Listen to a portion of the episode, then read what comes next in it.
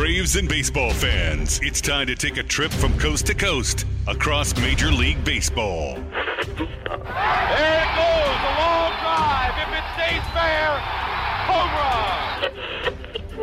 One strike away. Sandy into his windup. Here's the pitch. Swung out and missed. A perfect game. Deep left center. Grissom on the run. Yes! Yeah, yes! Yeah, yes! Yeah, yeah. Braves have given you a championship. Listen to this crowd. Left side, Swanson to first. Braves and baseball talk, straight from the diamond. Here's Grant McCauley.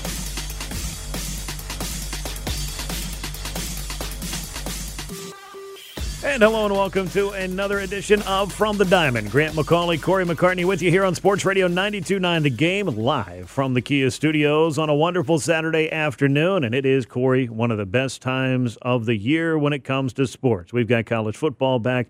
We've got the NFL back. I know folks are really excited about that, but we here in Braves country and those of us who just do the whole baseball thing pretty much year-round are very excited about what the month of September means, because it's pennant races, it's the stretch run, it's the prelude to October, which, of course, is a pretty great time of year as well. And I say all of that to tell you that the first-place Atlanta Braves are sitting atop the National League East, and this has been quite the odyssey just to get there. I feel like last year, you know, when you waited till August 4th to get to 500, you were just kind of, you know, now you're going to increase the degree of difficulty. Yeah. You go into the game settings and ratchet it all the way up to expert, and you decide for the deepest into any season in franchise history, you will overtake first place. And think about all of the great Atlanta Braves teams and that run through the 90s, and even some of the ones prior to this run of four consecutive division titles that have had different degrees of difficulties, different paths to the postseason, and you know, each one of those divisions, I would say those titles was a beautiful and unique snowflake. One of them was the most beautiful in 1995,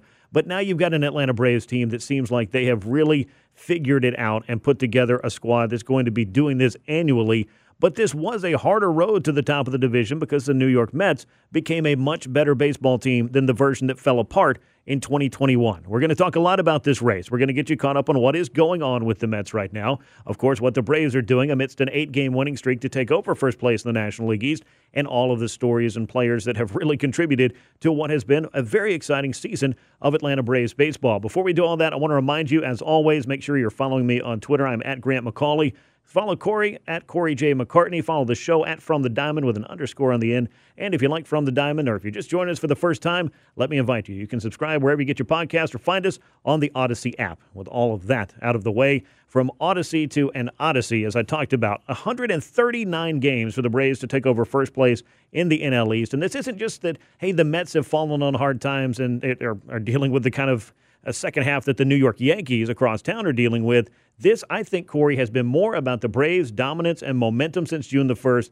than the Mets just slipping on a banana peel and allowing the Braves to walk right past them. Yeah, without question. I mean, certainly, you know, you lose a 10.5 game edge in a division, and you think, okay, clearly that team that was in first place fell to pieces, right? But all they did was play 600 ball, the Mets, and it just wasn't good enough. I mean, the Braves, you know, were just fantastic, playing, you know, over 750 winning percentage, wasn't it, over the exact same span? Mm-hmm. I mean, just absolutely crazy. And, you know, I talked to you about this before, and this is the stat that just blows me away on this. You're talking about the deepest into a year in which the Braves have taken over first place for the first time in history. They, in 1916 and 1883, they did so on September 4th. So they are good for this once a millennium. So Don't count on this happening again, to be this far back and get first place this deep into a season. Shake the spirits of Robert Moranville. I mean, this is insane to think about. It's September 10th, and it's the first time they wake up atop of this division. And we're talking about a 151-year sample size here. And by the way, the Mets playing 600 baseball since June the 1st, let me just go ahead and tell you, that's a 97-win pace over the course of 162 games.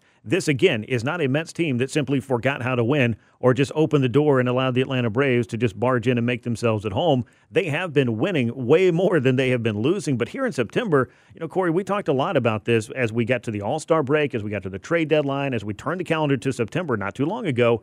Hey, the Mets have this schedule. It's the easiest strength of schedule in all of baseball for all 30 teams down the stretch. They're only going to play one winning team, and it's the Brewers, who don't look like a winning team, before they get to the Braves at the end of September. But they have already hit a couple of speed bumps. The Washington Nationals took 2 out of 3 from them. The Pittsburgh Pirates handed them a loss, though they did bounce back to win a doubleheader and take that series. And now, all of a sudden, here the Braves are again, taking advantage of the Mets losing to the Marlins and going out to Seattle and opening up a pivotal 3-game series against a wild-card hopeful in the American League by outslugging them and picking up a big win. So a whole lot of things have converged here for the Braves. Now, their schedule is still going to be tougher. They do have the Mariners. They do have the Giants. They've got 7 against the Phillies. Then it'll kind of soften up some with a couple of series against the Washington Nationals leading up to playing the New York Mets. But this has not been that easy ride through September that the Mets had imagined, at least not yet, and particularly because they're not just losing games, they're also losing players right now. Yeah, and I want to still think that this Mets schedule is still going to matter, right? They still have 2 series against the Marlins. They have matchups against the Cubs, Pirates, and A's, with the Brewers, as you mentioned, the only winning team before that September 30th series at Truist Park. Meanwhile, the Braves in that lead-up are going to have 10 teams against teams in postseason position. Obviously, they are dealing with the Mariners right now. They've got the Phillies. They've got the Giants, who are above 500 at home. But the mere fact that we're even talking about this being so close, I seem to remember somebody back in May 31st, June 1st, was saying that this whole thing was over with, right? Yeah, you know, this is fodder for social media, but I'm not going to use our valuable airtime on this station. It's still insane to think that, you know, there was a point where it looked like it was over with, and now here we are talking about the tables being flipped after a 10.5 game lead. Yes, it was. But, I mean, a lot of people can cut a lot of promos about stuff that's going on, and then things can change by the time you get to TV. And that has been, I think, a theme that we've been watching across a number of different mediums and a couple of different sports and entertainment genres. But as it were, whatever you might have thought coming into Memorial Day, it looked like the National League East was going to be, I can tell you, I mean, a 10.5 game lead, yeah, it looks unsurmountable. But when you've got 120, 115, whatever it was, games to play at that point, I just don't see how anybody, and certainly the New York Mets did not take their foot off the gas. As I mentioned, they have continued to play a very high level of baseball for the majority of this entire season. This, again, says more about what the Atlanta Braves are doing and the pace that they have been on since June the 1st than any other single thing. And there have been so many different players who have been contributing to this. And I feel like, you know, over the final 24 games that the Braves have, I believe the Mets have 23 games remaining, if I'm not mistaken.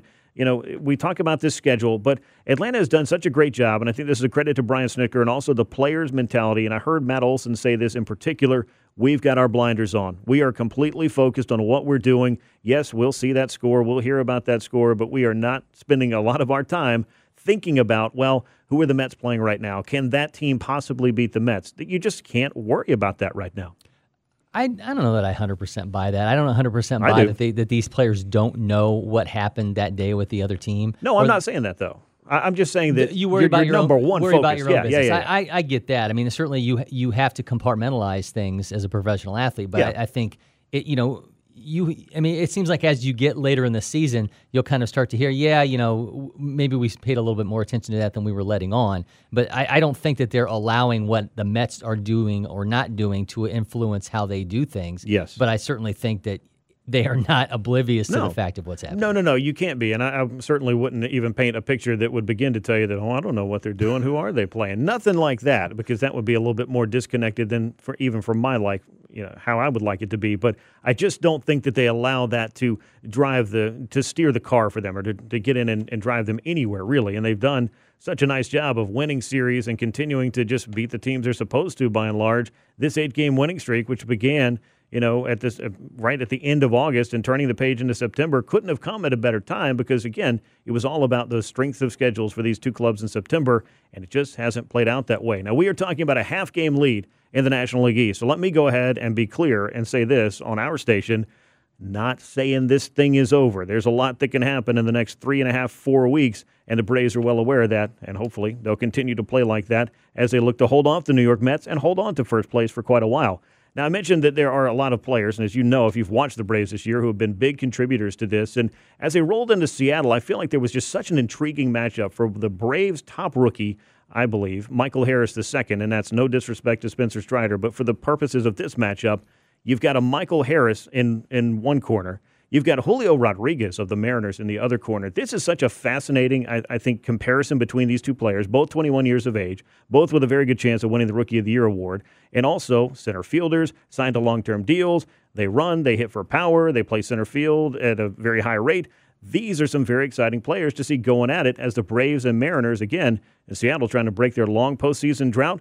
This is kind of a fun playoff-style atmosphere right here in the first, second week of September. Yeah, and these are the players, position players anyways, that are number one in both the American League and National League, and Harris and Rodriguez. Spencer Strider does lead all rookies in Fangraph WAR, so that is something to roll out there too. But I think it's important to note that both these teams have relied on rookies more than anybody in baseball. You take, the most rookie WAR in the National League, that belongs to the Braves. The highest rookie WAR in the American League belongs to the Mariners. And you mentioned it, just the fact that these two teams have made not only, showcasing youth, but prioritizing and locking up youth for the long term. Mm-hmm. I mean, Harris obviously gets the 8-year, $72 million deal. Rodriguez gets this convoluted deal with guarantees of 12 years and 210 that could all the way up to $469 million. If somebody wants to give me that convoluted deal, I'll sign it too. Unbelievable. And then you mentioned the power and speed combination. Rodriguez, the fastest player in American League history to get to a 2020 season, taking out Mike Trout. He did it in 107 games, right? Trout 112. Yeah, I mean, unreal, right? And Harris, 16 home runs, 16 stolen bases. Rodriguez has been up since April 8th. Harris has obviously only been up since May 28th. If you were to take his total across the season, that'd be 28 homers, 28 steals. So you're talking about two guys with 30-30 potential. Mm-hmm. The defense for both of them just insane. Rodriguez top 5 among all center fielders and outs above average. Harris is in the top 11. And then there's the fun stability of what they bring too, right? Yeah. The Braves haven't had that power and defense and all that mix in center field really since Andruw Jones. The Mariners have not had it with stability since Mike Cameron. So it's been a long time for both these teams and what these two guys bring to the table. Yeah, I know you bring up Mike Cameron, and Mike Cameron came over to the Mariners in a trade for a very notable center fielder who's drawing a lot of comparisons, Julio Rodriguez is, and that, of course, is to King Griffey Jr. for the overall style of player that he is, and at this age.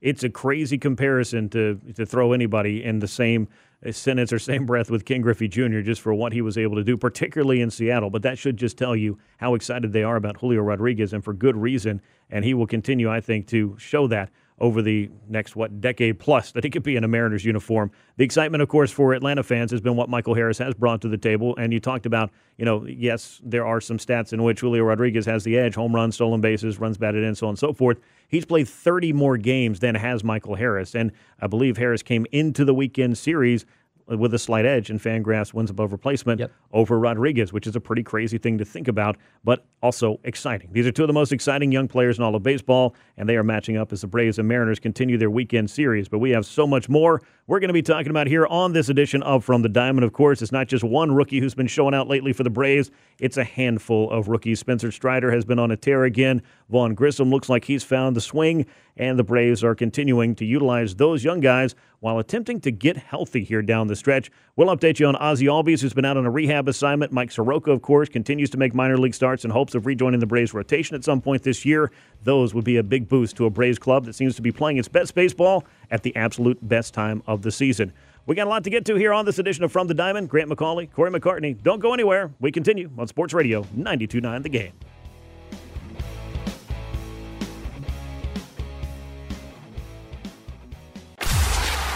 Now, back to more From the Diamond. Sports Radio 92.9, The Game. And welcome back in From the Diamond. Grant McCauley, Corey McCartney with you on Sports Radio 92.9, The Game from the Kia Studios. Hope you're having a great Saturday. And the Braves are having themselves a great weekend. At least they got started off in a great fashion up in Seattle as they picked up a 6-4 win over the upstart Mariners, who have a wild card spot right now in the American League. A very fun matchup as the Braves continue their 8-game road trip. It will have, of course, this 3 games in Seattle, then shift over to 3 more games in San Francisco before the Braves come home. Corey, we've had this road trip, I think, circled for quite a while on the calendar. Of course, every game and every series we're looking at now has kind of ratcheted up the amount of importance as we come down the stretch here. But I think that everybody has to kind of look back on road trips past when it goes out west for the Braves and thought, what's going to go wrong on this trip? Because there have been some trips that they've gone out to San Diego or San Francisco or both of those places and just fallen flat on their face.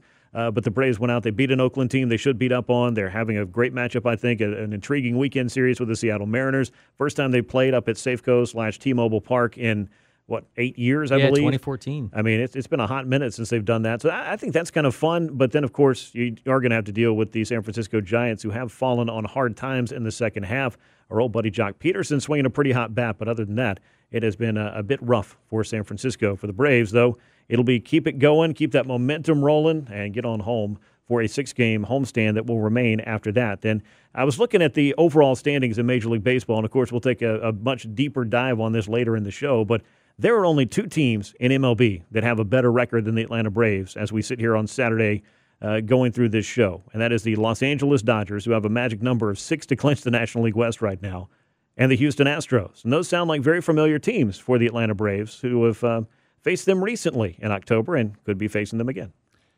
I mean, what do you say about how good this Braves team has been, since they flipped the script? And think about what would have happened had they not started so slow, right? I mean, it's certainly, the fact that it took them this long to get over that 10.5 game deficit. What is that deficit? Was it ever even close to that if they had just gotten off the, out of the gate as fantastic as they've played of late?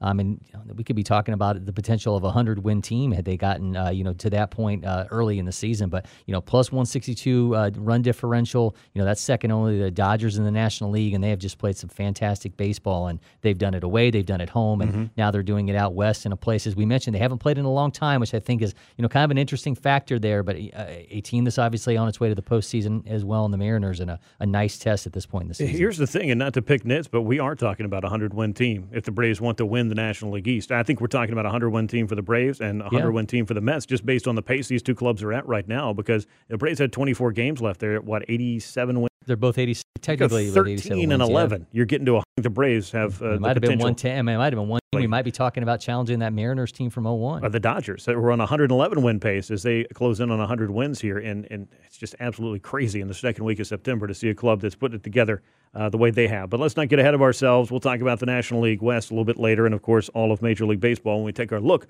around the big leagues. But we talked a bit about Michael Harris and the impact that he has had on this club and the importance that, that he has – just really come in, the role that he has come in and taken to help the Braves, spark that incredible run that they got on beginning at the start of June.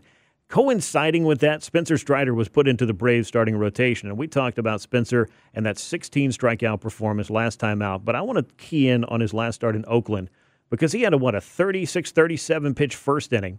He walked 3 batters. He gave up a couple of runs. It looked like it was going to be a complete mess, and you just kind of had to wonder, wow, how quickly things can reverse, but was able to and find a way to get through 6 innings, strike out 9 batters, allow only the 2 runs in the first, and continue to strengthen not only his Rookie of the Year claim, but I believe the very, very logical argument that you've got to find a way to get this guy as many starts in the postseason as you possibly can. And it's crazy that we're talking about a guy that, when he moved in the rotation, you thought, okay, could this be the answer on the back end there? About the potential of him, maybe moving out Kyle Wright, maybe moving out Charlie Morton in terms of when you start piecing together that postseason rotation. But 34 pitches over that first frame his last time out against the A's. Could not find the strike zone. Walks 3, gives up a double and allowing 2 runs. That obviously strikeout game against the Rockies. He just seemed off. Then he makes the adjustments, rebounds, and retires 16 of the last 17 he faces, 9 strikeouts, winds up with a .77 average against the fastball. That accounted for 8 of his strikeouts, a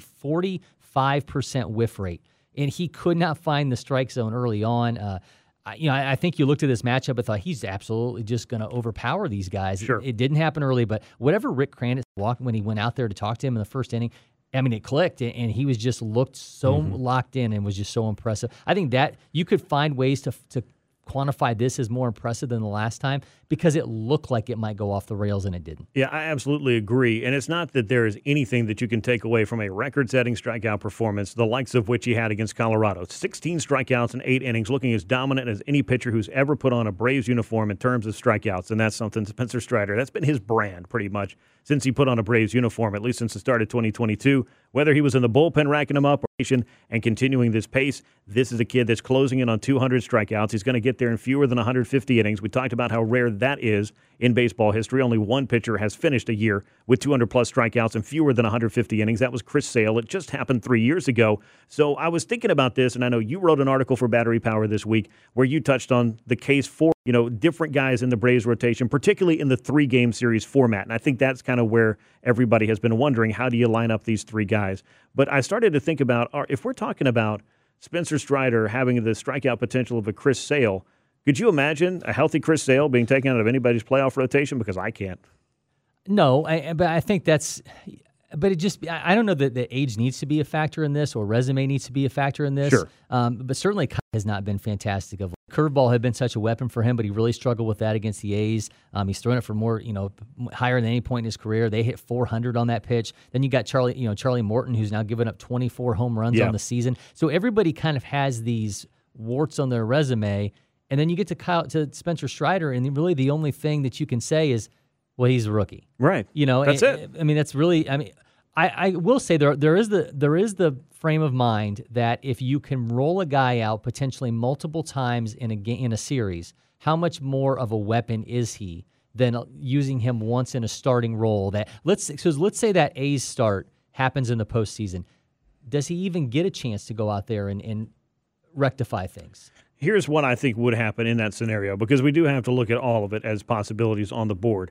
Were he to go out there and get run in the first inning on 30 pitches, I think at that point he would be available in the bullpen should you need him. But I just can't fathom going into the 2019 NLDS, somehow Mike Soroka is your best pitcher. You throw him one time, one start. I know you went and got Dallas Keuchel for the resume.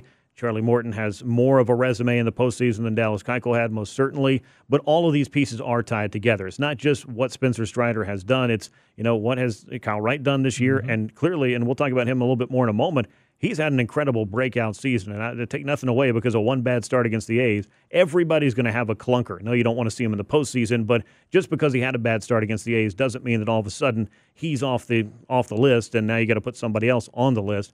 But with Charlie Morton, I guess more so than anybody, I've been more concerned with the home runs. He comes out and he has almost inside of starts. He shows these pockets of, okay, there's the strikeout guy right there. There's that curveball. He is dominating this lineup. He's carving them up. Then there's a walk or a hit batsman and a home run, and things just start to go sideways on him at a higher rate than it has, as far as a long ball is concerned, at any point in his career.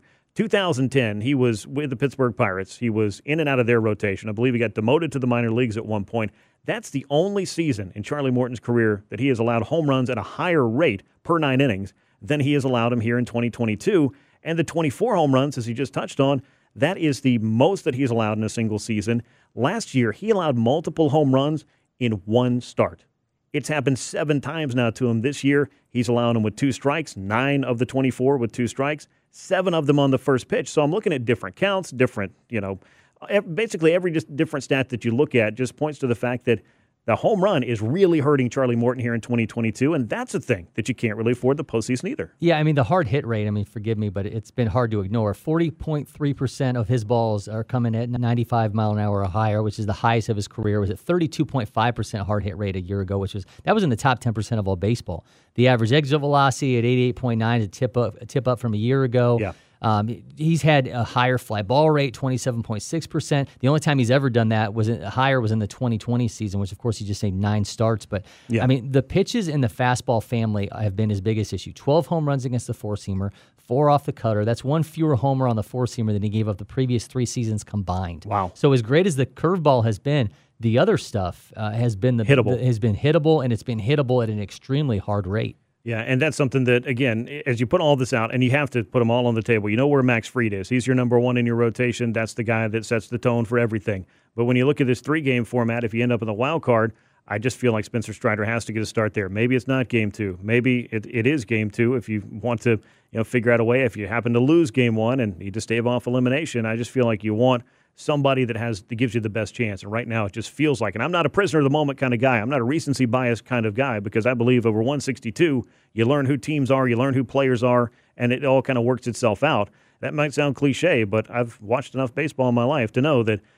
people calling division races over Memorial Day are a bad idea. So it's also probably a bad idea to set your postseason rotation in July and August when this whole conversation started coming up. But now that we're in September, coming down the stretch, the number one thing you want to see out of Spencer Strider, Charlie Morton, and Kyle Wright is a very obvious thing: consistency. Can they continue to give you the chance to win every 5th day? By and large, each one of those men has. Spencer Strider's domination, though, is an X factor that very few pitchers, I feel, in the big leagues has. Now, as we talked about the importance of the starting rotation and all of the things that go into maybe figuring out how it's going to look in the postseason, We also have to talk about the bullpen, because that is always a focus for the Atlanta Braves, and it was one of their biggest strengths in 2021, and it has been, by and large, a very good group here in 2022. Are they perfect? No. Are they going to blow some games? Yes.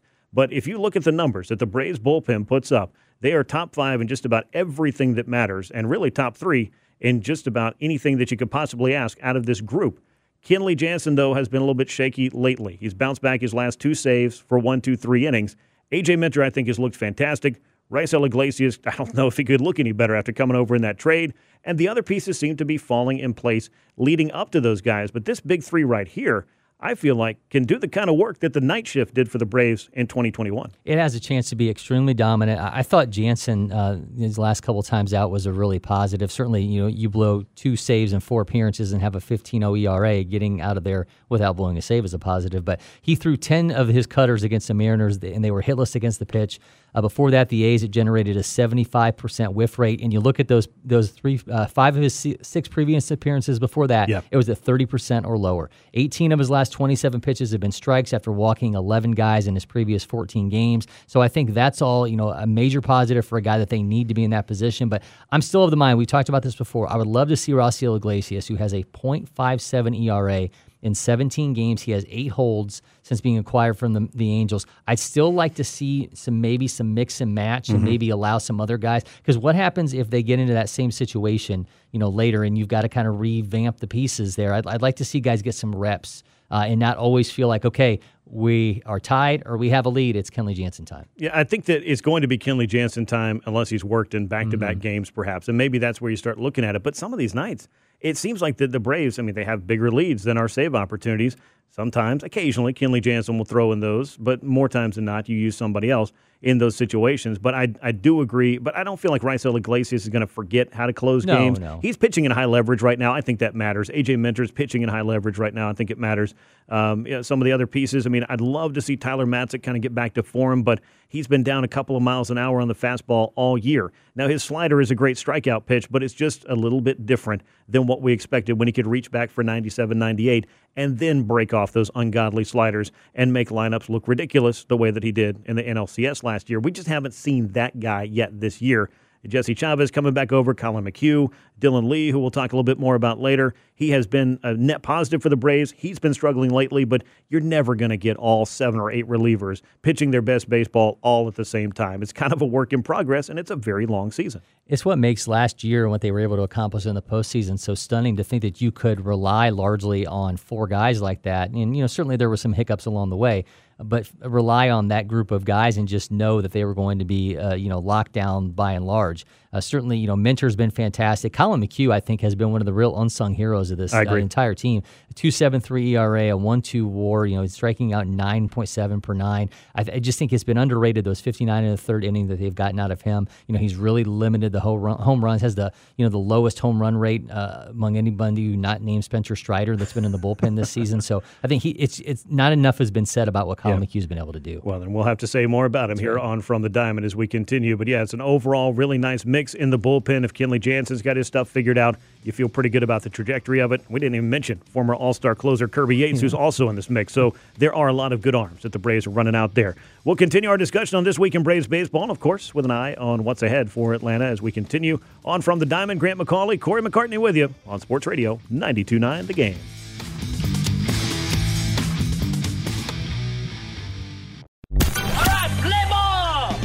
Place for all things MLB and our Braves. This is From the Diamond on Sports Radio 92.9 The Game.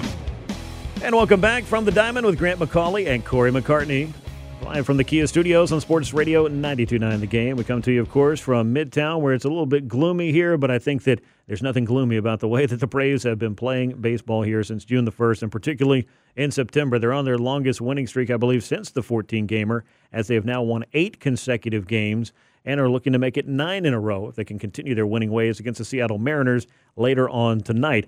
However, as we look at all of the things that are going on in the National League East, I can look at it 2 ways. The Braves have worked long and hard to get to first place, but I think everybody should be well aware that this race for the division is not over yet. Getting to first place is one thing, Corey. Staying there is quite another. Absolutely. And I mean, I go back to this, and we'll continue to go back to this, is what the Mets have ahead of them in terms of what the Braves have ahead of them. Certainly the Mets have an easy schedule, but, you know, I've told you before, they can serve cupcakes, but that does not mean that you're going to feast on them. And the Mets at this point just are not feasting on these cupcakes. They just continue to lose games that, you know, on paper they should not be losing. They're now without Max Scherzer, who's on the IL with a side issue, which he says is not related to the left oblique issue that cost him 7 weeks. Starling Marte is dealing with a broken middle finger. So it looked like they were going to have all the pieces back and ready to roll, and now all of a sudden, here's the Mets dealing with injuries yet again. Yeah, and no team is immune to them, and they can come at the most inopportune times. Not that there's ever a good time for anybody to get injured, but in particular, the magnifying glass, the scrutiny that you're under this time of year, it can't come at much of a worse time.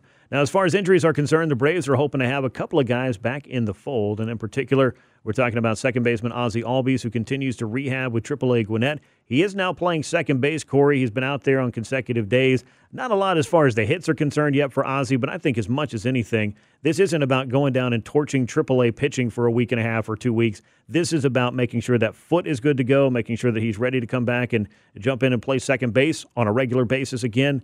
And hopefully, offensively speaking, that kind of thing will take care of itself. Yeah, and that's what Brian Snitker told us, right? They weren't worried about him being in shape. He had done the work throughout the rehab process. He was at Truist Park a lot. It was getting him back into everyday game shape. Yes. 3 for 18 so far, 0 extra base hits. And these rehab starts at AAA Gwinnett. He's made 2 starts at second base so far. The results, as we mentioned, they're insignificant. It's just him being in the correct shape to feel like you can move him in there.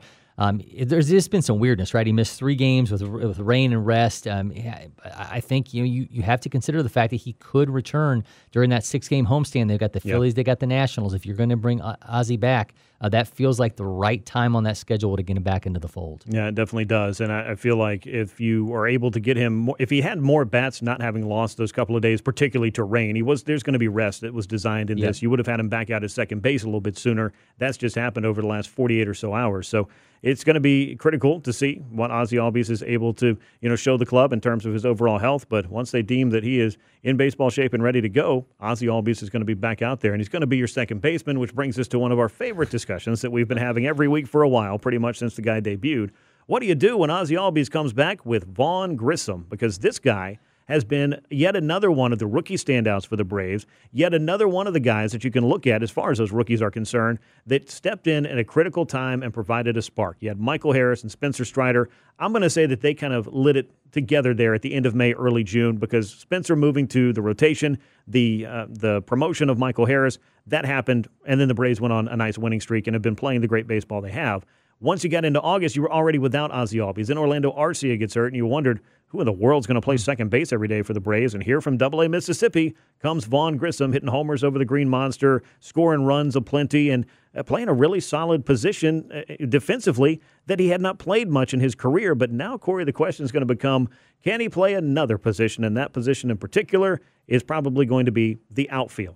So let's get into that in a second. I want to talk about first how the turnaround that we've seen out of him, because he got out of the gate so hot, right? Hits 420, 14 games in. Then it looks like he might be in for a downturn. He hits 2 for 25, a .83 average over his next 6 games. Now all of a sudden, he's hit 400 again with 2 doubles, 2 homers, and 6 RBIs in this last stretch.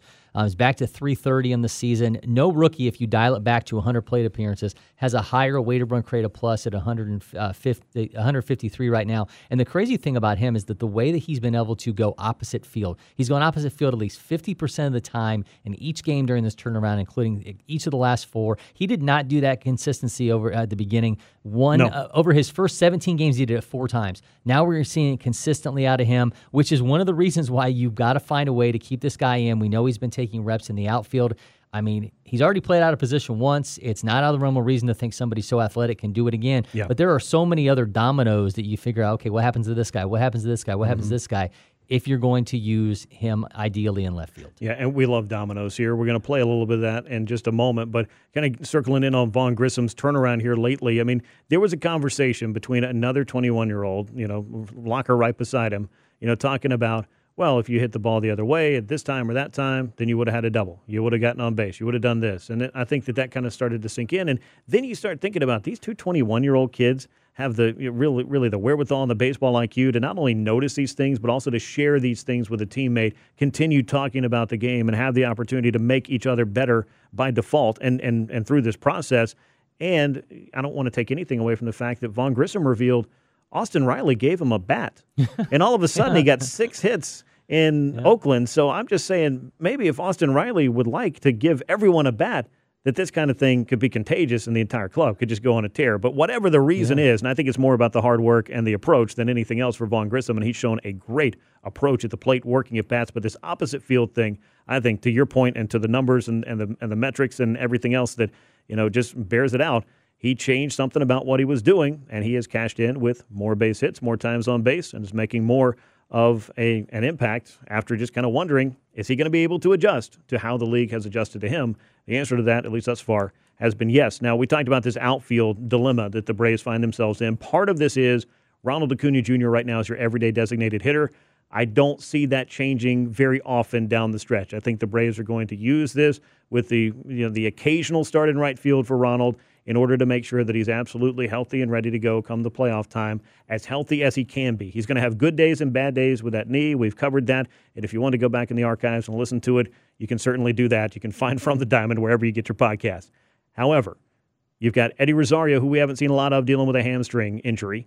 You've got Marcell Ozuna forced into action basically in left field. He has been hitting fairly well. He's been involved in some of the Braves winning lately with, of course, the Marlins and Athletics series, so make of that what you will. If he's going to be on the active roster, he might as well contribute, and he's done that. But then you've got to think about, those two guys, plus Eddie Rosario, plus Robbie Grossman, and then if you do play Ronald Acuña Jr. in right field, but if you don't, he's blocking the DH spot, how do you get Vaughn Grissom at bats? They're either going to have to, I think, come in left field, maybe right field, or they're going to have to come at the DH spot. But if you're bringing Ozzie Albies back to play at second base, you can't really DH Ozzie even if you really want to unless you play Ronald in the field. And so there are, as you mentioned, a whole lot of dominoes here, a whole train of them that we've got to make some sense of. And that, more importantly than us making sense of it, Brian Snitker and Alex Anthopoulos are going to have to make sense of how to get all the right pieces on the board every night. Yeah, and if you want to use William Contreras in the DH role on those nights when he's not catching, which that's I think another. Makes it – I mean, there's just so many pieces. And obviously the big crux of the issue is that you're not going to be able to use Ronald Acuña Jr. in the outfield on an everyday basis. As you mentioned, maybe you can make it happen occasionally, but when you don't, you've already created a logjam there. I think I don't know that it's we can with 100% certainty say that when Ozzie Albies comes back, he's going to be ready to play each and every day.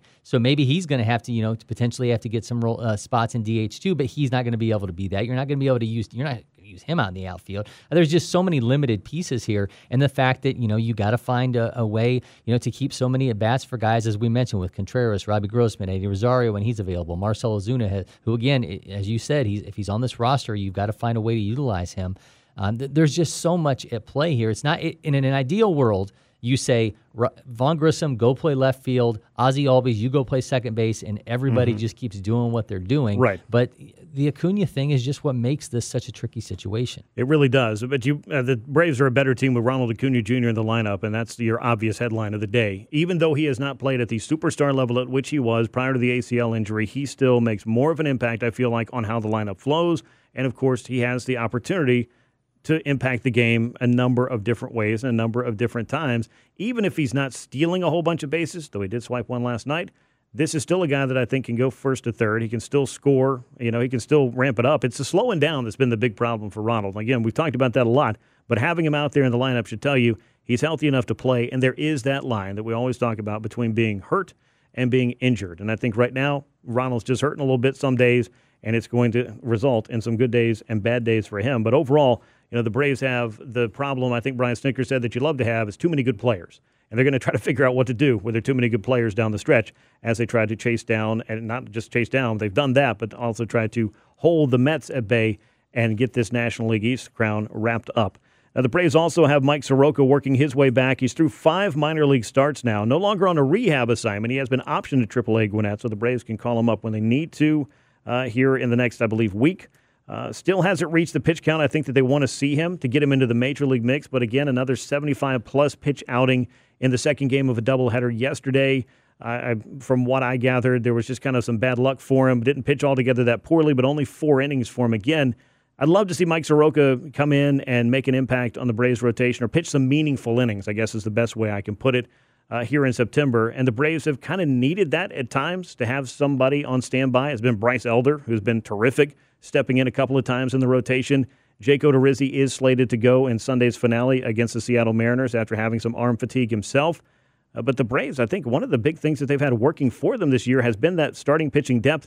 Mike Soroka, though, was a very fascinating name to throw into that mix. Without question. So he threw 76 pitches last time out, so he's gone 45, 45, 58, 61, and now 76 pitches in those rehab starts. You know, he told me before that one before this against for Gwinnett that he wanted to try to get to 90. Yeah. He's not gotten to that point at this stage. So he could be in line to make another start, you know, and maybe you think about that September 19th to the 21st series against the Nationals. If you can get him to 90 this next time, I mean, I think the NL's second-worst offense would be a good place to start if you're going to get him out there and get him an opportunity to get back on the major league mound. But it is interesting, I mean, because you've got Bryce Elder, you know, who this last couple outings, 13 innings with one run allowed, 16 strikeouts to 5 walks. Jake Odorizzi, ever since that rain delay against the Mets, has been much better. Yep. He had a 5.93 ERA in his first 3 starts. Since then, he's allowed 3 earned runs over 11 2/3. So those two have looked really good, but it's just the potential of what you can have with the former All-Star and Soroka, you know, over, you know, a rookie and Elder who's shown you some good moments but's had some walk issues early on, Odorizzi, who I think has, you know, real like hit or miss capabilities.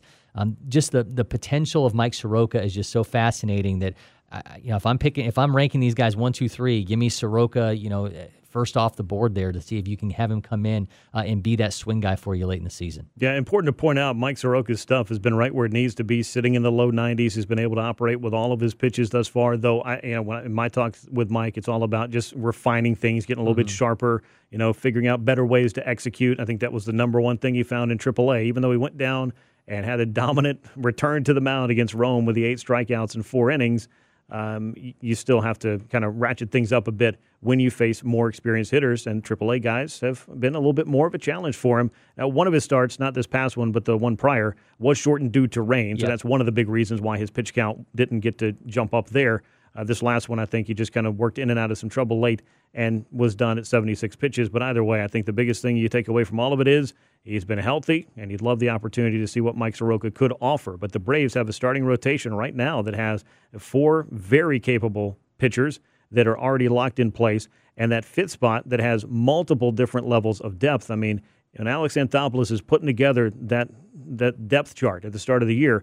I don't think you can ask for much of a better one than the Braves have right now, and that's not including Mike Soroka getting back in there, or maybe you do include it at this point because we were waiting on the rehab assignment for so long, and now it seems like he is knocking on the door.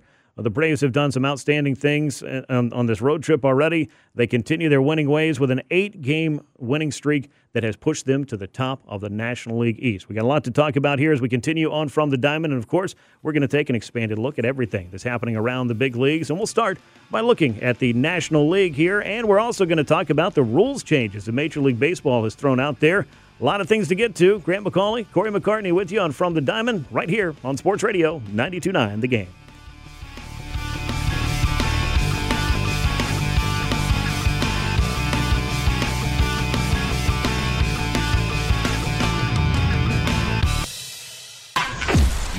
More From the Diamond with Grant McCauley on Sports Radio 92.9 The Game.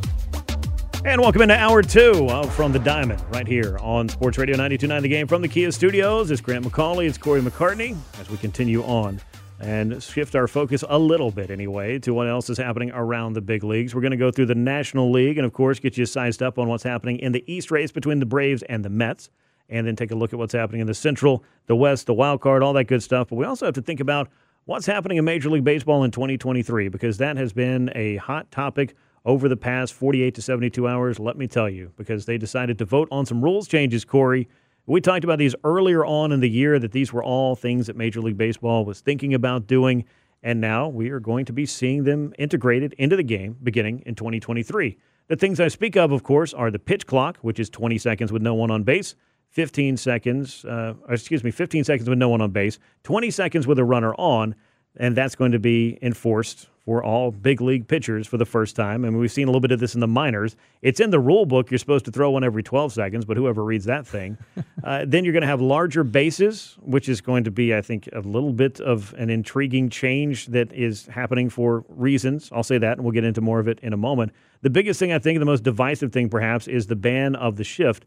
It's going to change the way that infielders are able to set themselves up prior to a pitch, meaning that everyone has to stay on the infield dirt, and the fielders on the left and right side of the second base have to stay closer to their positions and not be able to move out into the outfield or do three or four guys on one side of the field, and all these extreme shifts are going to be going away. So after all of that being said, Corey, where do you land on some of these rules changes, and are you surprised that maybe, especially with the shift, that they went so far, so fast with changing and limiting something that many teams, if not all teams, have really been embracing and using to great results over the past decade? Yeah, it's important to note that the four players who are involved in this panel all voted against the shift, all voted against the pitch clock.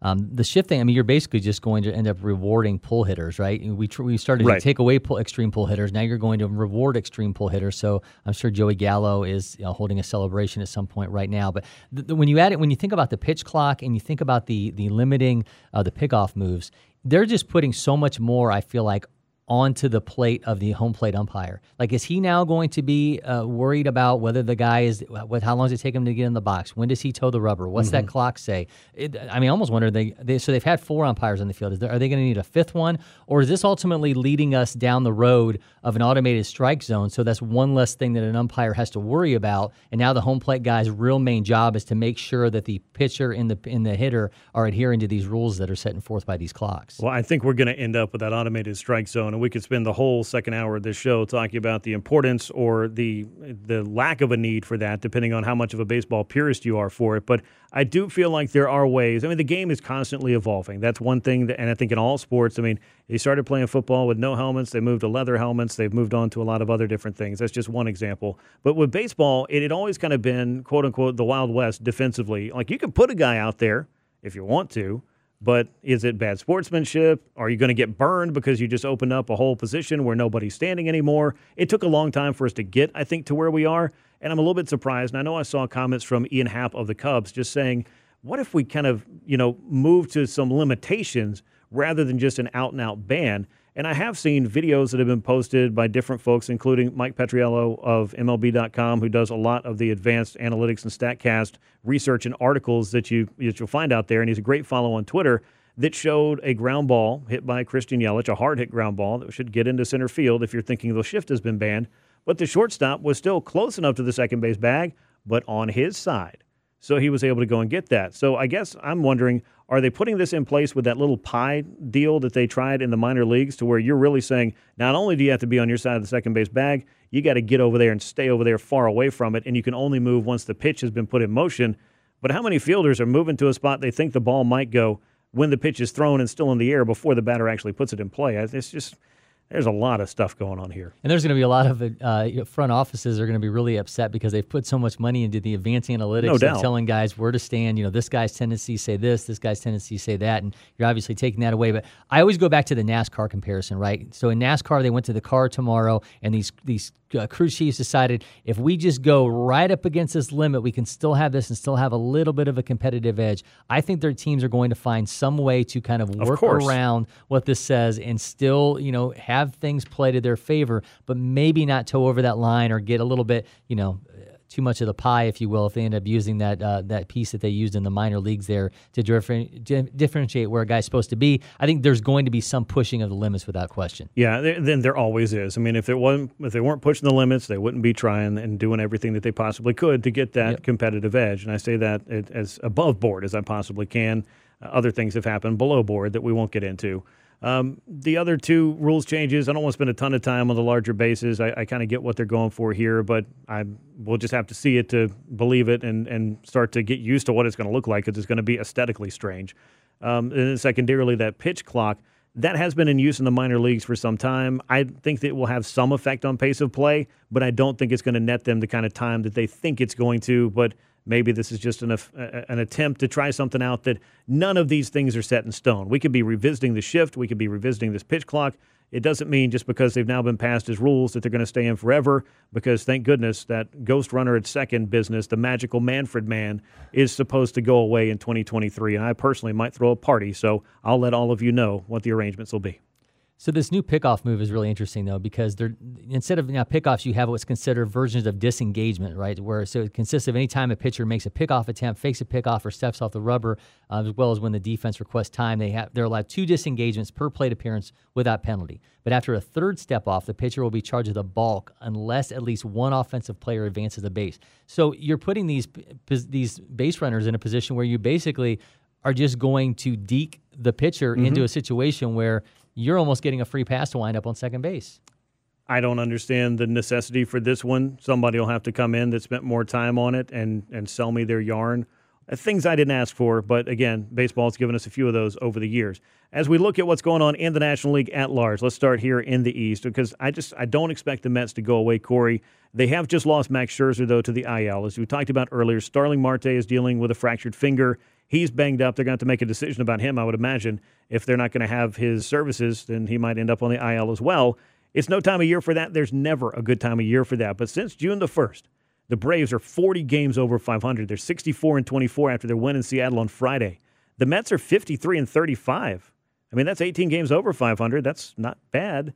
There's an 11-game swing in the standings, though, as the Braves went from 10.5 games back to a half game in front of the Mets. But the onus, I still feel like, for the Braves, they can't give up the mentality that they've had, that they have been chasing the Mets. Just because they've caught them here this week with a tie and now going ahead a half a game, the work, as I've said, week after week after week, is still out in front of them over this final 24 games. And as we've talked about for the better part of a month, just keep it manageable until you get to that September 30th series at Truist Park, the last time you see the Mets this season.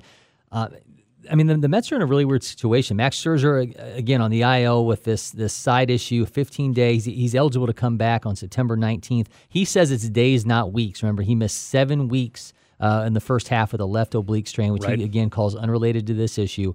Marte is a pain management issue right now. So they have Tyler Naquin assuming his role at this point, but they don't have any intention of putting him on the injured list. So I think their thought is within the next week, they're going to have Max Scherzer back in that rotation and Marte out sooner than later. I mean, he's hit 292, you know, 347, 468 prior to that injury. He's been one of their most consistent pieces offensively. We know what Scherzer means to this team. I mean, you're obviously in a situation with these easy games where you can't afford to lose. Now you really can't afford to lose when the team's overtaking you in the division. I think everything's going to come down to that September 30th series. At least it's trending that direction.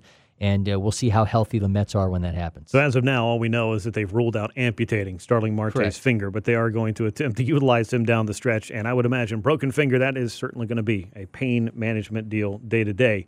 So the Braves have overtaken the Mets in the National League East, and in the Central, the Cardinals have continued to distance themselves from the Brewers, who have been in a tailspin for a while now. The lead has gotten up to 8 games in the Central between St. Louis and second-place Milwaukee heading into Saturday. The Brewers were up by 4 games on July the 30th.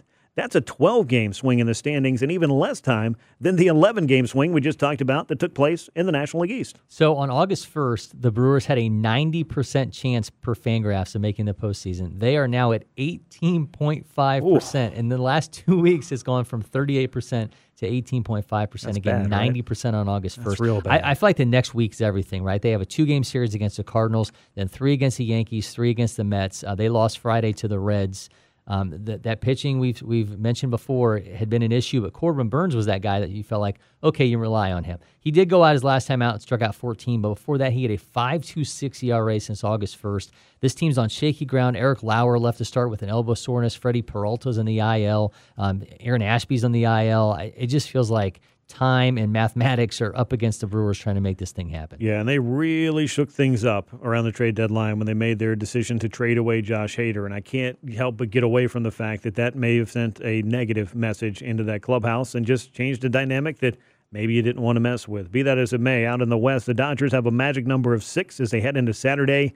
They could be the first club in baseball to clinch a division. They're on pace for 111 wins, Corey. This is a club that just keeps on keeping on, and somehow, despite the fact that they have been, I feel like, the standard bearer and the bar for the National League for quite some time, if not all of baseball, they find ways to get better annually, it feels like. They do, but I think the big issue with them is what's the biggest commodity that you have in the postseason? It's pitching, right? And certainly they have an offense that they could slug their way to a championship, but we just have not seen a team that's been able to do that in years. So they have big questions when it comes to that postseason rotation after Julio Rodriguez. Tony Gonsolin has been out over a week with a forearm strain. Tyler Anderson, Andrew Haney, those guys each kind of have. They have their issues, they have their concerns. They have two postseason appearances between them, and they're both on Anderson's resume. Clayton Kershaw did look fantastic last time out. Recorded 18 swings and misses, 9 on the slider, 6 on the curveball. But do they have enough starting pitching as it currently stands to make a real run? They got a loss to the Padres on Friday. The Padres have only won 4 of the 14 against them. Now, I'm not going to say that the Padres are going to end up overtaking them. No, it's not happening. Not. No. But I don't know that there's enough starting pitching with the Dodgers to feel like they are as big of a juggernaut in the postseason as they have been throughout this regular season. I mean, ultimately, they need, 3 healthy starters in the postseason. And they have 2. Well, they've got Urias and they've got Kershaw, and they did get Dustin May back. And I know that he missed an awful lot of time coming back from it, but not that he has put up the kind of numbers that Spencer Strider has this year, but he's a tantalizing arm to have potential in your cupboard if you are Dave Roberts. And if you're looking for any kind of answers, particularly in a year where you lose Walker Buehler to Tommy John and have had to overcome, and they don't have Max Scherzer, who they did go out and get at the trade deadline last year, that kind of guy didn't walk in the door this time. So, yeah, you are counting on a guy like Tyler Anderson perhaps to be someone that's going to throw important games for you, and perhaps he will, because he has been a very solid addition for them and another one of those Dodgers success stories, right, where they go out and find a guy that's been banged up or just been an underperformer somewhere else. They tweak a few things. They roll him out there with a new coat of paint, and it's like they're on some kind of version of just flipping items, maybe just flipping houses or something like that. I don't know. But regardless, the Dodgers on their pace for 100-plus wins are sitting atop the NL West. And the wild card now, we're not talking about the Braves in the top spot. We're talking about the Mets. They're 10.5 games up. The Padres have a half-game lead on the Phillies for the second spot. Phillies holding that third spot. And the Brewers now 3.5 games back. And that is a look at the National League. We'll continue our trip around the big leagues here on From the Diamond as we look at the American League up next. Grant McCauley and Corey McCartney with you here on Sports Radio 92.9 The Game on a Saturday. Thanks for joining us. Much more coming your way right after this. I love baseball. Now back to more Grant McCauley and From the Diamond on Sports Radio 92.9 The Game. This is From the Diamond. Grant McCauley and Corey McCartney with you here on a Saturday afternoon. Saturdays will be the home for From the Diamond as we continue on through the rest of the regular season. Of course, the playoffs. We got all kinds of good stuff up our sleeves for you, though, when we get there. But we will talk about how it gets there in the American League right now as we continue our look around the big leagues. But first, I want to talk about something, watershed moment, if you will, for Major League Baseball, because we have talked so much about labor practices. And, of course, the lockout is why we're having a lot of the weird scheduling quirks we're dealing with this year. And, of course, we know that's the MLB owners against the MLB players and, in particular, the Players Union. Well, the Players Union is going to get a lot bigger now because Minor League Baseball has voted to organize and to unionize, and the Major League Baseball Players Association is spearheading that.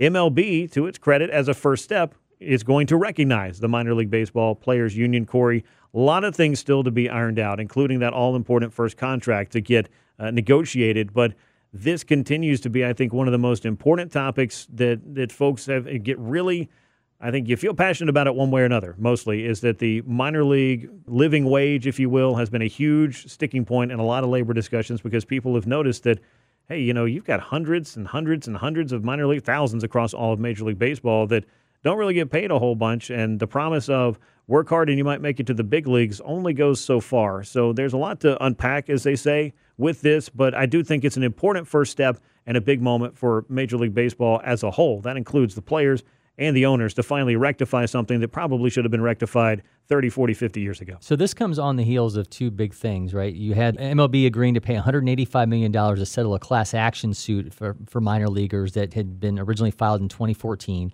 Then you had earlier this summer, Rob Manfred, the commissioner, rejecting the premise that minor leaguers were not paid a livable wage.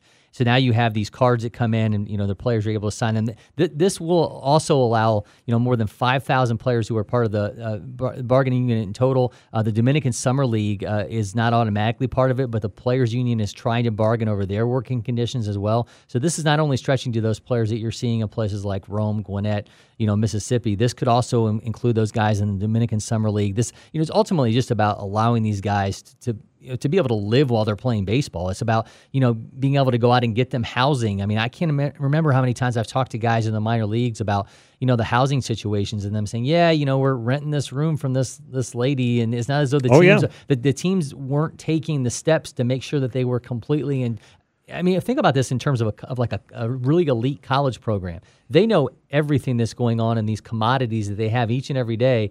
And then on the baseball side, some of these guys, they have these huge signing bonuses, and they weren't all that concerned about what was happening with them after they left the ballpark. I realize they're adults, but you still have to be able to take care of these people from point A to point B, and it wasn't happening. And then unionizing these players, I think, is just a big step in getting everybody on the same page and making sure that these guys are taken care of for the duration of their time in the minors. And this just speaks to some structure and standards that just simply were not in place. And I know that this is not the collegiate argument that we're making about, you know, should college players be paid for, you know, being out there. No, this is not that. These are guys that have turned pro, and for every guy that's gone out there and gotten paid upwards of $20,000, $30,000, $40,000, $50,000, $100,000, a few million dollars, everybody's not making that, and it is not the same. And I've ridden buses with minor league guys, some of them who made it to the big leagues, and some of whom, you know, we're Facebook friends, and I'm really happy for the other things they've done in their life, but their major league dream did not come true.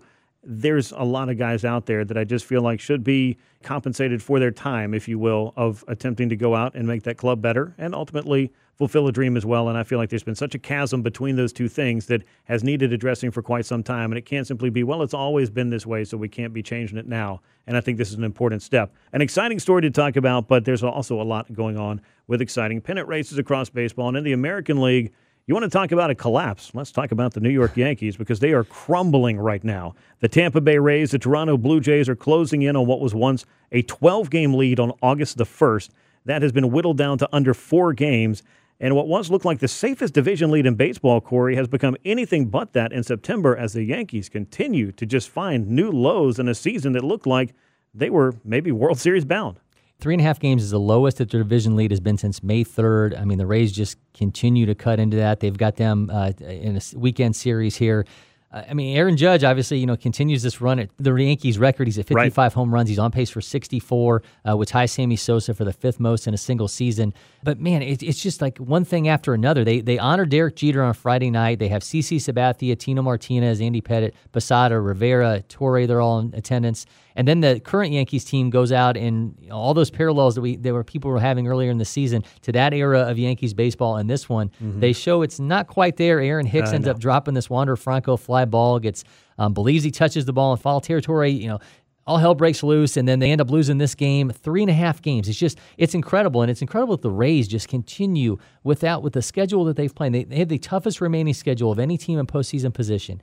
And they just keep finding a way despite all the injuries that they've had. Every year is this fascinating story, and this year they're doing it with a team that we thought was dead set, you know, World Series champion New York Yankees, and now here they are, 3.5-game lead in the division on September 10th. Yeah, I was told back in the first week of April that the Dodgers and Yankees had RSVP'd to the World Series and that playing the rest of the season might not be as fruitful from some circles. But that, of course, is not the way it works. You can do all the season projections you want, and that is, of course, all it is, because the game's not played on paper. And for the Yankees, you know, they are finding new and perhaps excruciating ways to lose. And I think it gets to the point where, at least to some extent, you can't even enjoy Aaron Judge's run towards the 61 home run record of Roger Maris set in 1961, which to me is still a very important baseball record, even though it has been passed numerous times over and everything. But having the American League, you know, single-season record, that is something worth going for. And in that franchise, when you're talking about Ruth and Maris and Mantle and, you know, on down the line,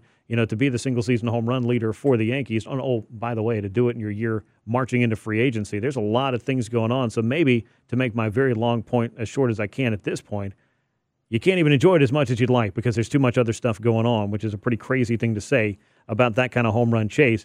In the AL Central, the Twins are also busy crumbling in that race. Cleveland is now leading the second-place Chicago White Sox, who have passed the Minnesota Twins now in the standings. Believe it or not, the White Sox can move out of third place. They've done it. A big series, though, between the Guardians and Twins is happening this weekend, but this is the race that just continues to be one that's like, does anybody want to walk away with this thing, or is it just going to come down to whoever is just left holding the bag at the end? Yeah, so the Guardians are in first place by half game. They have this weekend series against the second-place Twins. They'll play a five-game series again starting Friday. But while they're playing each other, the White Sox have inexplicably realized it's almost the middle of September. They're now just a game and a half out of first place. They've won 8 of 10. They've won 8 of 10 since Tony La Russa decided he had this undisclosed illness and he couldn't manage a team any longer. But they've got the A's and the Rockies over their next two series, a single game against the Guardians, then 3 versus the Tigers. So while the Twins and Guardians are potentially beating each other up, the White Sox can just keep gaining ground. They've got 6 against Minnesota, 3 against the Padres in between. In the last 3 series, all of a sudden we're talking about a team that could win the Central, and they might just end up doing it. I mean, I can't believe that we're talking about the White Sox, but it's like the other two teams not being able to distance themselves has allowed the White Sox to go through this whole situation where they finally find themselves when we're getting here to the middle of September. I mean, it's basically whoever's playing the least bad is going to win this division, it seems like, and that is not exactly something that makes you feel great about their chances once they do get into the postseason. But this is a postseason spot. This is a divisional spot. Now, you know that the winner of the East and the winner of the West have pretty much got you over a barrel in terms of overall record, but this is still the opportunity to go play October baseball. And I know, and potentially for the Minnesota Twins, a club that has kept running into the Yankees in the first round year in and year out, maybe they wouldn't have to run into the Yankees, but then again, maybe they do. I don't know. How is this whole thing going to end up playing out?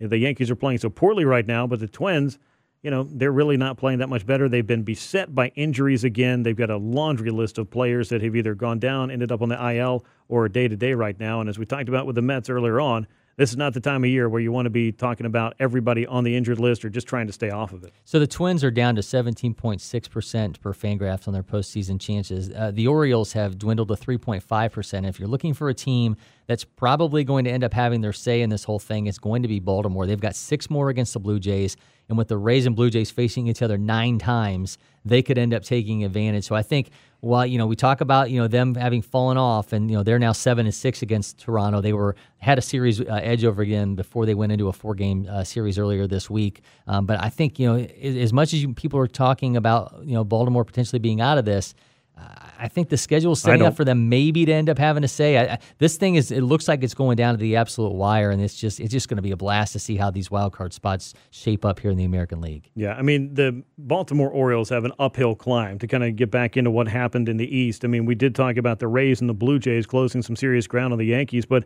the Orioles, to their credit, have not gone away. And we'll talk about the wild card in a moment because they are in position for that. They're 4th there and within shouting distance within 4 games, but 2 interdivisional teams in front of them tells you that they've got a tall order if they want to get past both the Rays and the Blue Jays to get wild card spots, because the Seattle Mariners seem to be clutching on to that 3rd and final wild card spot and show no signs of letting it go. Talking about what's happened in the AL West, the Astros have a nice big lead in that division. They're dealing with their own injury issue with Justin Verlander ending up on the injured list. He's eligible to come off September the 14th.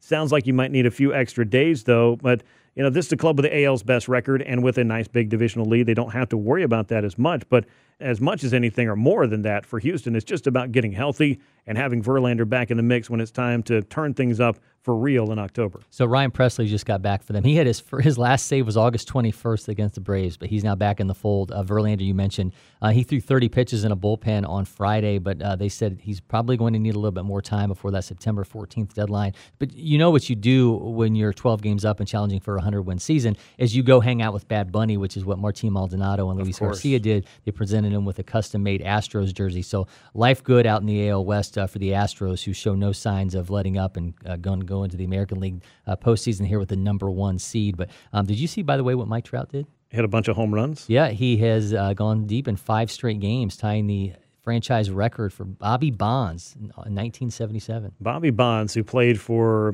by my count, at least 9 different big league teams, if not more. I mean, this was a guy with was down on the list. Crazy talent, but ended up playing for teams. You're like, wait, he played for them? Yeah, Bobby Bonds is the answer to that trivia question more times than not. But yeah, for Mike Trout, too, thinking about his career and all the things he's done and all the home runs he's hit, obviously, if he's tying this record set by somebody else, means it's something he hasn't done in his career, which you don't find as many of those things for a guy like Trout, and as far as single-season accomplishments and, you know, different streaks of that nature. But the home run streak of 5 in a row, something for Angels fans to enjoy in addition to what Shohei Ohtani's been doing. And you know, that guy just continues to just do things that nobody's ever done before, which makes it a better game and a more exciting game. You just wish that the Angels could figure things out so that a couple of these guys, Trout, Ohtani, and the other 24 that get to go to October with them would get the opportunity to play in the postseason. As far as that wild card is concerned, the Tampa Bay Rays have the top spot by 2 games. Toronto Blue Jays a half a game ahead of the Seattle Mariners, holding on to that third spot, and the Orioles are 4 games behind them. Seattle, of course,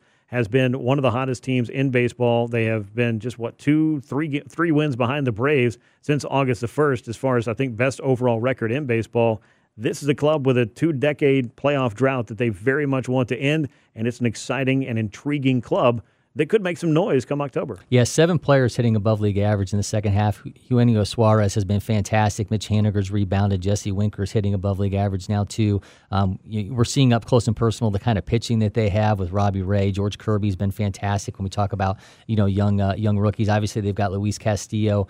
I think they're going to be a really tough out. I think when they might have the fewest questions of any American League team. And I say that, because if Verlander can't come back and be Verlander, I think the Mariners may have a lot fewer questions than a lot of teams in that American League race. Yeah, no, they certainly could. They've been a very intriguing team here in the second half, and they continue to be a club that is in line for a postseason berth, which is something they haven't been able to talk about too much up in Seattle. That's a look at the American League. Yankees still hanging on in the East. It is, as of now, the Cleveland Guardians in the Central, and, of course, the Astros coasting along in the West. When we come back, we'll turn our attention back to the Atlanta Braves, what's going on this weekend in Seattle, and what's coming up for the remainder of this road trip and the homestand after that. Grant McCauley, Corey McCartney with you here on From the Diamond on Sports Radio 92.9 The Game.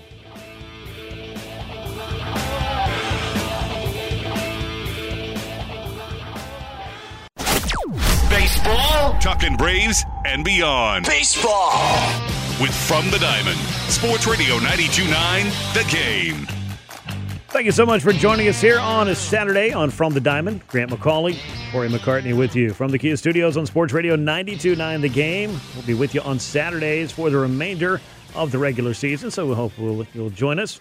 We will keep you updated on all those times, of course. But when you do find us, make sure that you are following along on Twitter. I'm at Grant McCauley. He is at Corey J. McCartney. The show at From the Diamond with an _ on the end. And if you like what you've heard and simply want more or just want to relive all the fun baseball discussions we're having, you can do that. You can find From the Diamond wherever you get your podcasts or on the Odyssey app. Let's talk about what the Braves have coming up, Corey. They continue this weekend, a battle in Seattle, if you will, against a very good Mariners club, a team that has gotten better as the year has gone on, much like the Atlanta Braves have. But the Braves drew first blood by winning the opener, outslugging the Mariners by a 6-4 score. But we got 2 more games in Seattle before the West Coast trip, or the trip out west continues from the Pacific Northwest down to the Bay Area again, where the San Francisco Giants are waiting to host the Braves for 3 games Monday through Wednesday. When this road trip is done, the Braves come home for 6 games against the Phillies and then the Washington Nationals. So, this is going to be a challenging weekend, obviously. We'll see what the Giants series looks like, which version of the San Francisco Giants the Braves are going to run into. They have, of course, played them at Truist Park, but things and times have changed since then. And then you get that meeting with the Phillies waiting. The Braves just continue to have this challenging portion of their schedule as they look to not only just get into first place as they have by half a game, but hold on to first place. That is now the job for the Braves. So they got Marco Gonzalez going for the Mariners on Sunday, another lefty. We know the success that this team has had against left-handed pitchers. They jumped on Robbie Ray on Friday.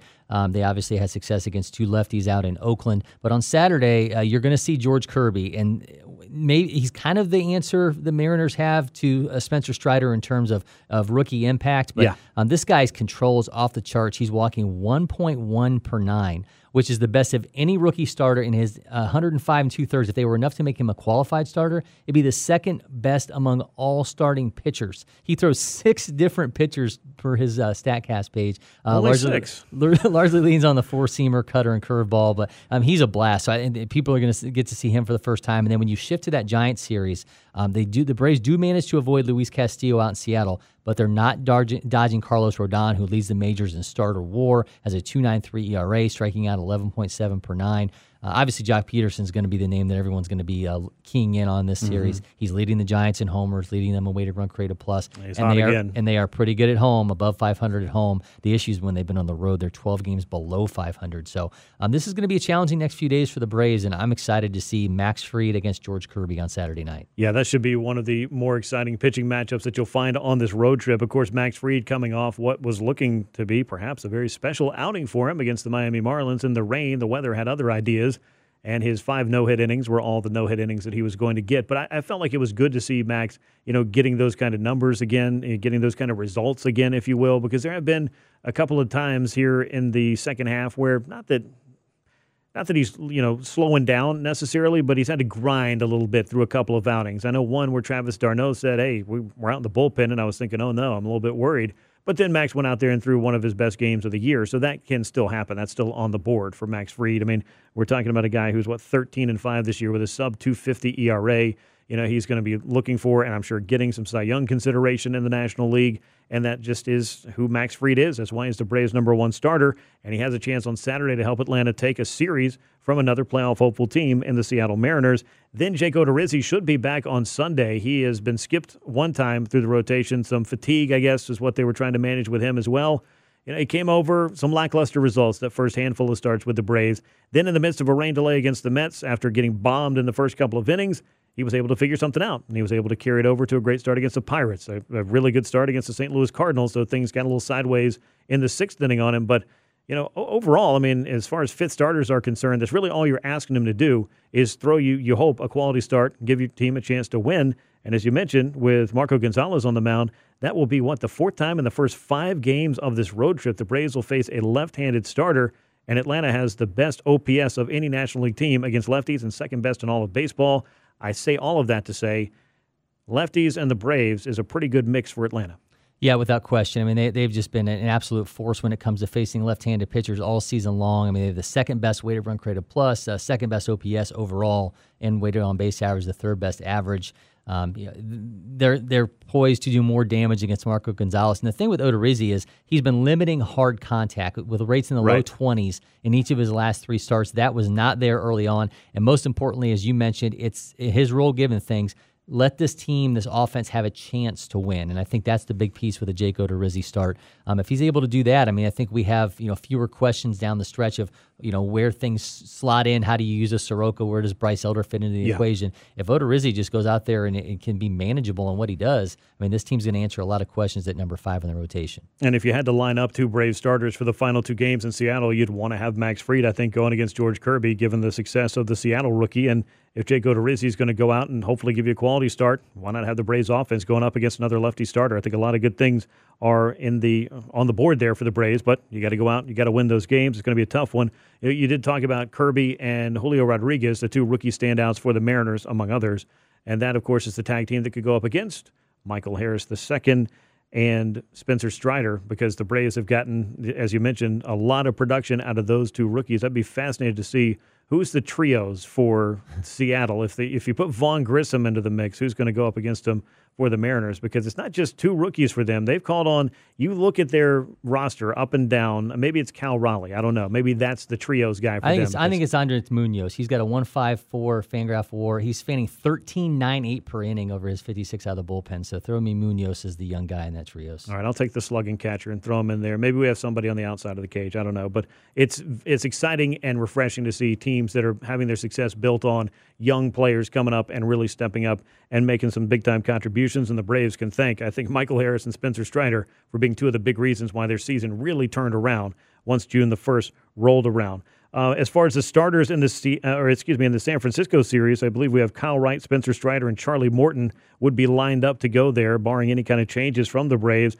Kyle Wright really needs a bounce back. I'm not going to tell you that his whole season was derailed because he was charged with 8 earned runs against the Oakland Athletics. Some of that damage was done after he was already out of the game, but clearly he wasn't sharp. He didn't have it. It was a bad game, but hey, the Braves won that game.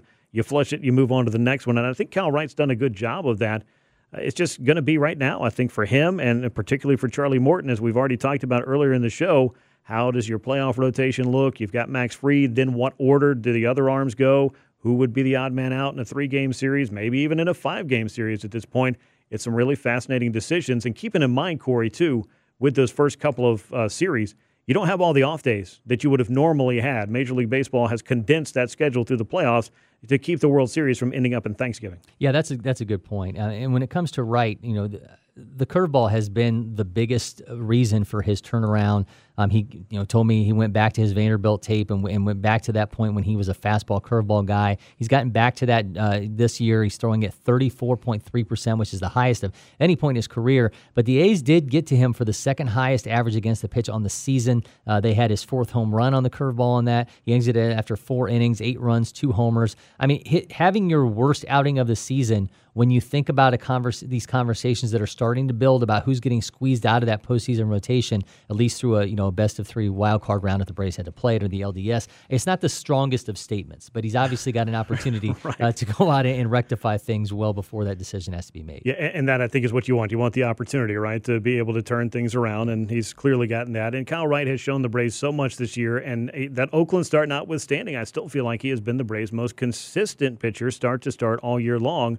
I mean, there's not much to stop Spencer Strider from being that either, except for the fact that he spent the first month and a half, at least in the bullpen. But from opening day on, if you made the starting rotation, once spring training camp broke, Kyle Wright, I think, has kind of been the guy. Max Fried is the one that is going to lead this group and has put up the biggest numbers in terms of, anybody not named Spencer Strider again. I can't get away from this guy. I think that might be a message somewhere for somebody that Spencer Strider's awfully good at baseball and could win the National League Rookie of the Year award and could be a huge part of the Braves' postseason rotation. And if you were looking for stories back in spring training that you thought were going to be a reality by the time you get into September, could anybody have called Spencer Strider's level of success? Because it has been absolutely breathtaking to watch what this kid has been doing every fifth day. Yeah, and think about last year. I mean, obviously, the Braves only got a small taste of what he was capable of last year, but you didn't see that swing and miss stuff out of him last year. It looked like, okay, this is, maybe we're getting to that point where the waves of pitching are not that they're, drying up, but maybe there is a point to the fact that, you're getting a little bit deeper down into the rung of the kind of prospects the Braves have, and it's just not going to be these guys that come up and are just, otherworldly. And then this season happens, and it's just been unbelievable. And it's been a long time since the Braves have had a couple rookies that have been this fascinating this quickly. I mean, Craig Kimbrell and Freddie Freeman had that 1-2 finish, but even then they didn't have the duration of they weren't that dominant together.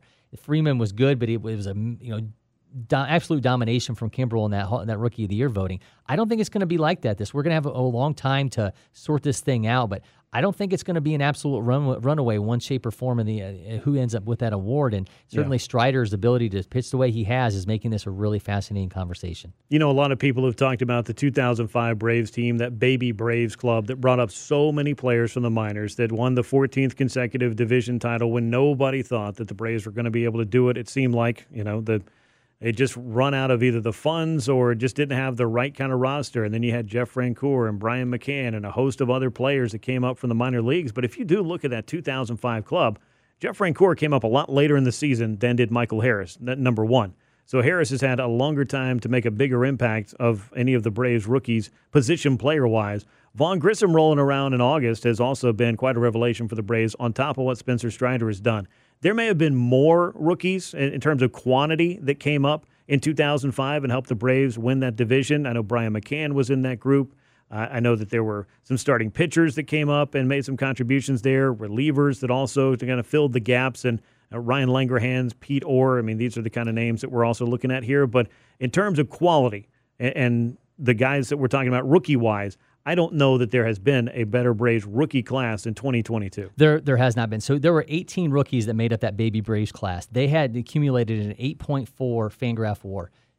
Spencer Strider and Michael Harris II are doing that by themselves. Yeah. That shows you how good this group has been.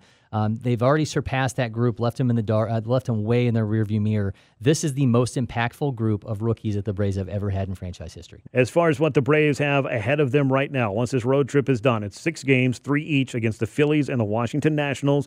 Then they're going to hit the road immediately for a 4-game set against the Philadelphia Phillies, followed up by a chaser of 3 more games against the Washington Nationals, and then that Mets series from September the 30th through, October the 2nd is looming right after that. So, Corey, it's all coming down to this, and it is all coming pretty quickly at this point.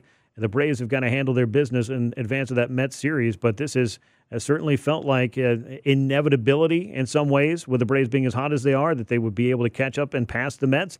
And it has happened as of Friday. Now the job, as I've said many, many times, like the broken record that I can be, is you got to stay there. You got to hold on to it. I did not think they were going to get to this point this quickly. I thought it was going to come down to the only chance they would get out of the three games. Yeah, so that 3 games, I thought that was everything was going to ride. It still may end up riding on that, but that they've done it this quickly and that the Mets are in this situation they are against teams they should be beating. Man, that September 30th series could be an absolute blast. And, I mean, it could be – this is the best race in baseball, without question. The American League Central is only to that point because nobody wants to come up and take the ring. This is just going to be a lot of fun to watch these last couple of weeks. It really is. I will say this. It'll be an absolute blast if you're on the right side of the final scores in that. It could be absolutely debilitating for a club if you are unable to show up in that series in a big-time way. Taking 2 out of 3 – only gives you 1 game in the standings. A sweep obviously means 3, and you know the inverse is true, and it could do a lot of flipping around and transposing of those records.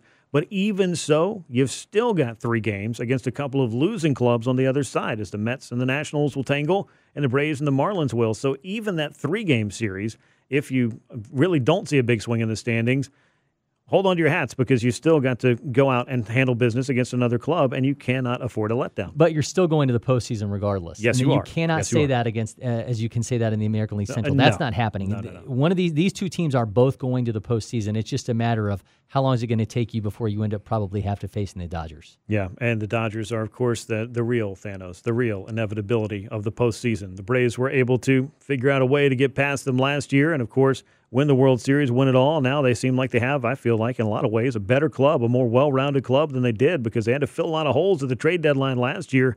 Alex Anthopoulos did not have to go out and remake his outfield this time around. He made some astute trades to make this club a little bit better, but Atlanta, if it gets healthy with Ozzie Albies, Mike Soroka and the likes coming back in addition to the reinforcements that have already come in and the rookies that have come up and made a big impact and some of the guys having career years like Austin Riley and Dansby Swanson, who surprisingly we haven't even talked about much on the show, it could be quite a special season for this year's Atlanta Braves. That's going to bring us to the end of this edition of From the Diamond. We appreciate you so much for joining us here on a Saturday afternoon. Hope you have a great rest of your weekend. For Corey McCartney and for Dom Shirosky, appreciate all your help keeping us on the rails, and we look forward to talking to you next Saturday right here on From the Diamond on Sports Radio 92.9 The Game.